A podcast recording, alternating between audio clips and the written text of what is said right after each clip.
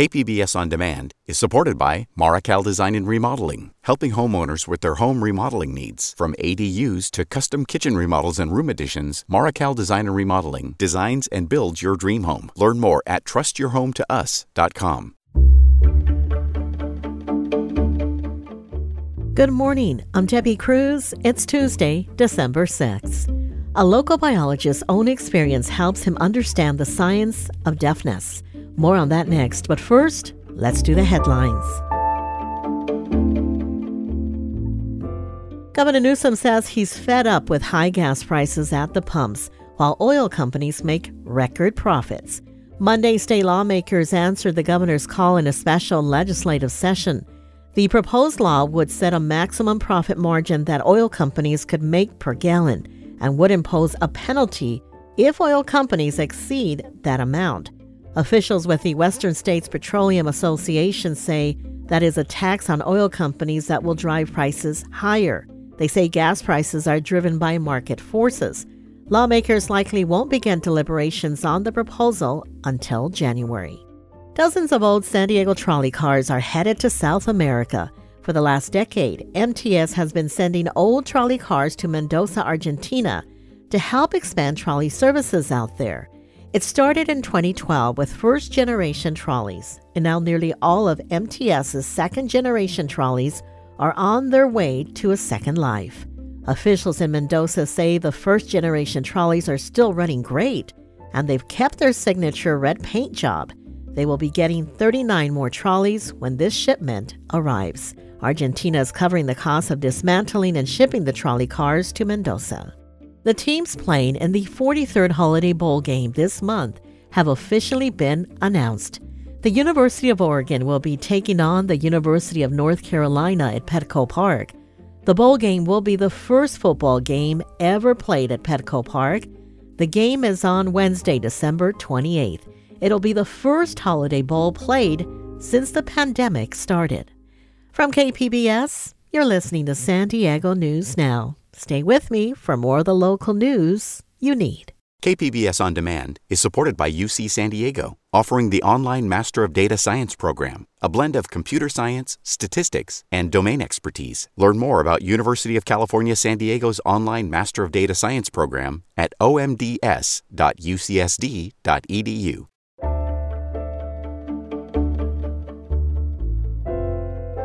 At the Salk Institute, there is one researcher who is able to see himself in the genetic science he does. KPBS SciTech reporter Thomas Fudge has this story about a biologist whose own experience gives him a deep understanding of the science and the culture of deafness. Uri Manor does more than one thing at the Salk Institute. On one hand, he's a specialist in microscopic photography. Recently, he showed me a hallway near his office that is lined with his photos of cells. One photo shows so called hair cells that inhabit the inner ear and vibrate in response to sound, sending signals to the auditory nerve. Problems with those cells can cause deafness, and that is what Manor, a cell biologist, studies in his lab. You can imagine then that just a little alteration in the instructions, which is the DNA, on how to construct that hair can cause it to have a different enough shape that it no longer functions properly. Uri Manor has been profoundly hard of hearing since birth. He has never been able to hear properly without hearing aids, something his parents realized when he was two years old and still could not talk. And though he's not deaf, he kind of knows what it's like you know, as someone who wears hearing aids, I actually kind of go back and forth between the two worlds of deaf and hearing because when I turn my hearing aids off, it's over. I don't hear you anymore. Deafness and being hard of hearing takes many forms. We all lose hearing with age. Loud music and our noisy, mechanized society also damage hearing. Manor inherited from his parents, who were not hard of hearing, the genes for profound congenital hearing loss. A member of Manor's lab, research scientist David Rosenberg lost his hearing in one ear. He remembers when it happened in college. I was sitting for a physics exam and heard this very loud ringing. Turns out that the ringing was coming from my from my head, from my ear, and it was the first sort of symptom I had of a vestibular schwannoma. Meaning a tumor had developed on his auditory nerve. It was surgically removed, but by then he had basically lost hearing in his right ear.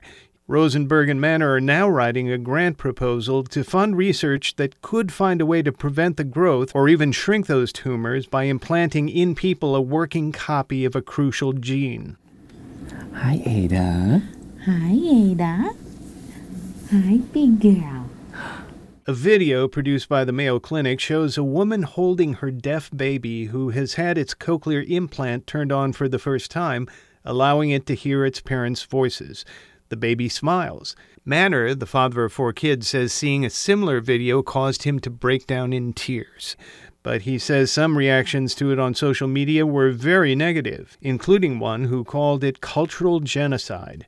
It's a common term that suggests efforts to cure deafness are undermining a community that has its own language and ways. The California Association for the Deaf didn't respond to my effort to get them to comment. Manor says for deaf people, sign language, the culture, and the community. For many of them, it's been a lifesaver. They join a deaf community and then they have this whole world of technology and language and people who understand them. Many of them feel that, you know, this idea of curing or uh, treating or whatever, or even calling them disabled, is offensive. Manor says he's become careful to say he is not trying to cure deafness, he's trying to give people the option to be able to hear. Babies these days don't have to wait until they're two years old for their parents to realize they are functionally deaf. Tests are done on newborns. Yeah, I have pictures of my daughters in the hospital wearing special headphones that can measure whether their ears are working properly. Manor says the gene mutations that cause deafness are recessive, which means kids have to get them from both parents to be affected. Manor says none of his kids are hard of hearing. Thomas Fudge, KPBS News. Facing staffing shortages, the City of San Diego's ambulance provider, Falck, is offering sign on bonuses. KPBS health reporter Matt Hoffman says the incentive comes ahead of an expected busy season for hospitals. Our goal is to try to fill all of the openings as soon as possible. Falck San Diego's managing director Jeff Bames says he knows staffing levels are not what they promised. It's impacting response times, so they're upping their game to attract new paramedics in the city of San Diego. $50,000 sign on bonuses are being offered for new paramedics. It would be spread out over three years, and it's larger than the $15,000 bonuses offered by their competitor, American Medical Response. It's a competition because there's a limited pool, especially in the immediate area around San Diego. So we just looked to look at it and said, you know, we need to increase that to try to get folks to consider coming over to Falck. Bames says they need around 30 paramedics to ease the burden on current employees who are under mandatory overtime. Matt Hoffman, KPBS News.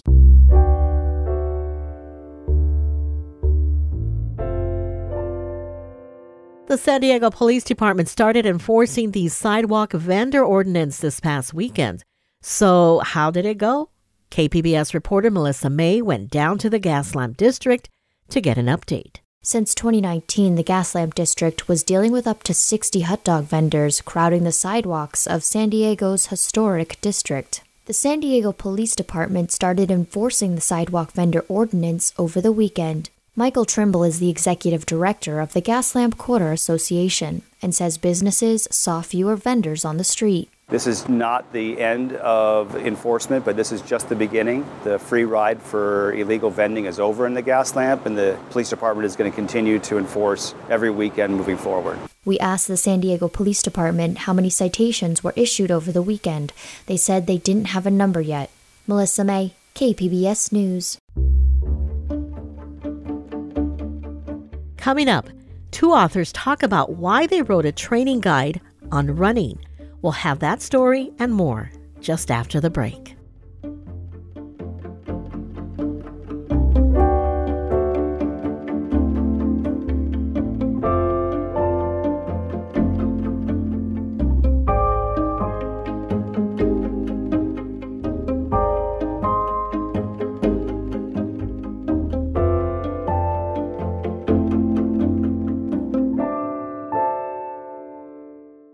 KPBS On Demand is supported by the Museum of Contemporary Art San Diego, offering visitors to the La Jolla campus special exhibitions, collection galleries, coastal vistas, seaside dining, and more. MCASD.org.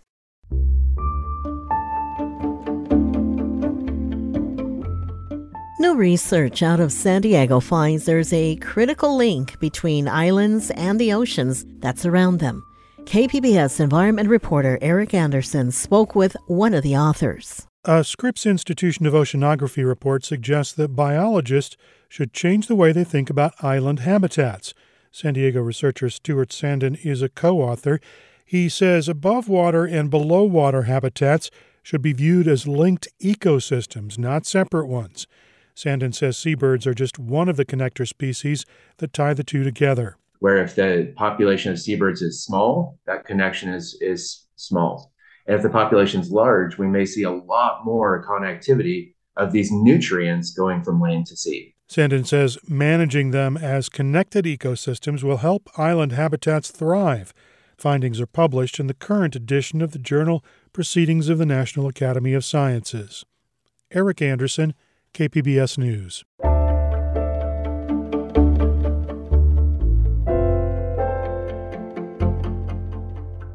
Christopher McDougall wrote the book Born to Run in 2009 after hearing about runners from Mexican tribes competing in an American ultramarathon. He followed them back to Mexico's Copper Canyon to find out how they ran so far so effortlessly. He also wanted to understand why, as a runner himself, he suffered many injuries. McDougall has now published a sequel with co author and running coach Eric Orton called Born to Run 2 the Ultimate Training Guide. McDougall and Orton spoke with KPBS arts producer and editor Julia Dixon Evans about their book. Here's their conversation. So, Christopher, Born to Run 2 is an illustrated guide rather than purely narrative or reporting. What made you want to publish this as the follow up to Born to Run? I felt that there was so much information that I was reluctant to say when I originally wrote Born to Run because I wasn't convinced I really knew what I was talking about. At the time I wrote Born to Run, I was writing it from a perspective of an injured ex runner who had been sort of coached back to health by this traditional uh, lifestyle and approach. But I didn't have enough miles on the vehicle to know if it really worked. And now, you know, 15 years later, I can look back and go, yeah, yeah, that approach really worked. And I felt it was time to share it with other people. Can you take us back to the first book and who the Tarahumara or Raramuri people are? Yeah, the Raramuri are an indigenous culture who live deep in the copper canyons of Mexico. And they made a pretty profound life choice about 600 years ago when the conquistadors first invaded the Americas, so, you know, the Mayans and the Aztecs fought back and largely disappeared. But the Tarahumara did the opposite. They just retreated deep into these canyons and remained in isolation ever since. So to this day, the Raramuri or Tarahumara, as both called, live a lifestyle that is really reminiscent of the way they have for hundreds of years. And that is a lifestyle based on running long distances through really inhospitable terrain. But what, what's so startling for me when I when I heard about the Tarahumara and got a chance to visit them was seeing people who were like 70, 80 years old wearing thin little homemade sandals running for 60, 70 miles at a time. And I started to ask myself, well, what are they doing different? You know, if running is bad for the body, if it's supposed to break down your knees, well, how come their knees aren't breaking down? How come it's not bad for their bodies? And that's what really opened my eyes to the potential that could be learned from the way they live. Eric, you're a coach and you appeared in the first book as a character. How did you decide what needed to be in the second book? Oh, I got a call from Chris um, last September and we started discussing this idea. And both Chris and I hear from runners all over the world about you know how, how do you put this all together? How did you do it chris? How did you go down the copper canyon and run 50 miles when you were a broken down runner? And he gave a lot of people a lot of hope. And you know as as chris is alluded to you know running is a magic pill and it can be a magic pill for a lot of reasons. And this is what's really built into born to run too. And one thing in the first few pages of this new book is this idea of the run free feeling uh, which it seems like is more than just shoes or no shoes. Eric, can you talk about what that means? Yeah, it really starts with the foundation, I believe, with running and with athleticism. Athleticism is awareness. And we really wanted, with everything we did in the book, there's always a component of really trying to get the runner, the athlete to begin to feel what good is, begin to feel good form, and how good the body can feel when it eats the right types of foods, and how good running can be. And Chris is a perfect example. He's 15 years later from the original Born to Run, and he's a better runner today than he was back then. Eric, in terms of what is included in the guide sections of this book. How are you envisioning people reading and using this book practically? And I think the best start is to read through the book in, in its entirety and, and read all the way through it. And then maybe go back and reread the, the the chapters that include the the free seven, which is the kind of the nuts and bolts of of the program and at the end which is a 90 day program so you, are kind of going back and revisiting um, after reading through the whole book. And then I think it's really goes to kind of setting a, a day for yourself where when you're going to start the 90 day program and maybe corral some of your buddies and your friends to all start at the same day so you guys are all doing the same workout beginning at the same day and have have a great camaraderie and and teamwork that goes into the 90 day program and Eric, do you have practical tips, those those uh, nuts and bolts for someone who may want to get started or a, a runner who feels like they're frequently injured? Yeah, I, I think run form is kind of the big foundation. And in the book, we talk about how we can really fix your run form in five minutes. And it's so easy to learn. And we do that by just simply standing in front of a wall, turning on the song Rock Lobster by the B 52s and running in place barefoot. That was Eric Orton and Christopher McDougall, authors of Born to Run 2, speaking with KPBS arts producer Julia Dixon Evans. They are holding a virtual event with Warwick's Books at 4 p.m. today. That's it for the podcast today. As always, you can find more San Diego news online at kpbs.org. I'm Debbie Cruz. Thanks for listening and have a great day.